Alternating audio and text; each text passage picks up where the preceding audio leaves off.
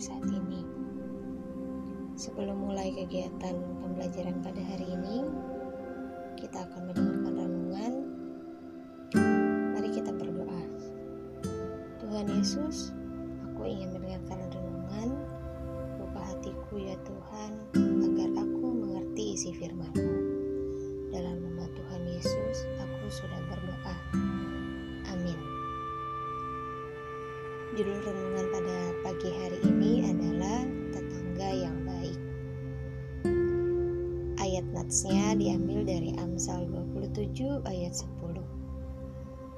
Jangan kau tinggalkan temanmu dan teman ayahmu. Jangan datang di rumah saudaramu pada waktu engkau malang. Lebih baik tetangga yang dekat daripada saudara yang jauh.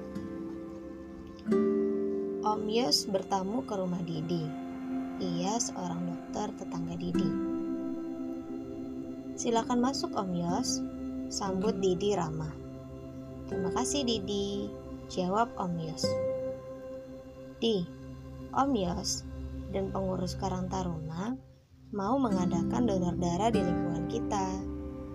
Bisakah Didi dan teman-teman membantu memberikan konsumsi kepada mereka yang sudah mendonorkan darahnya?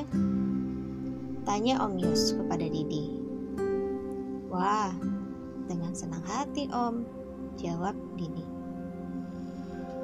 Anak-anak, betapa senang ya memiliki tetangga seperti Didi, tidak susah dimintai bantuan.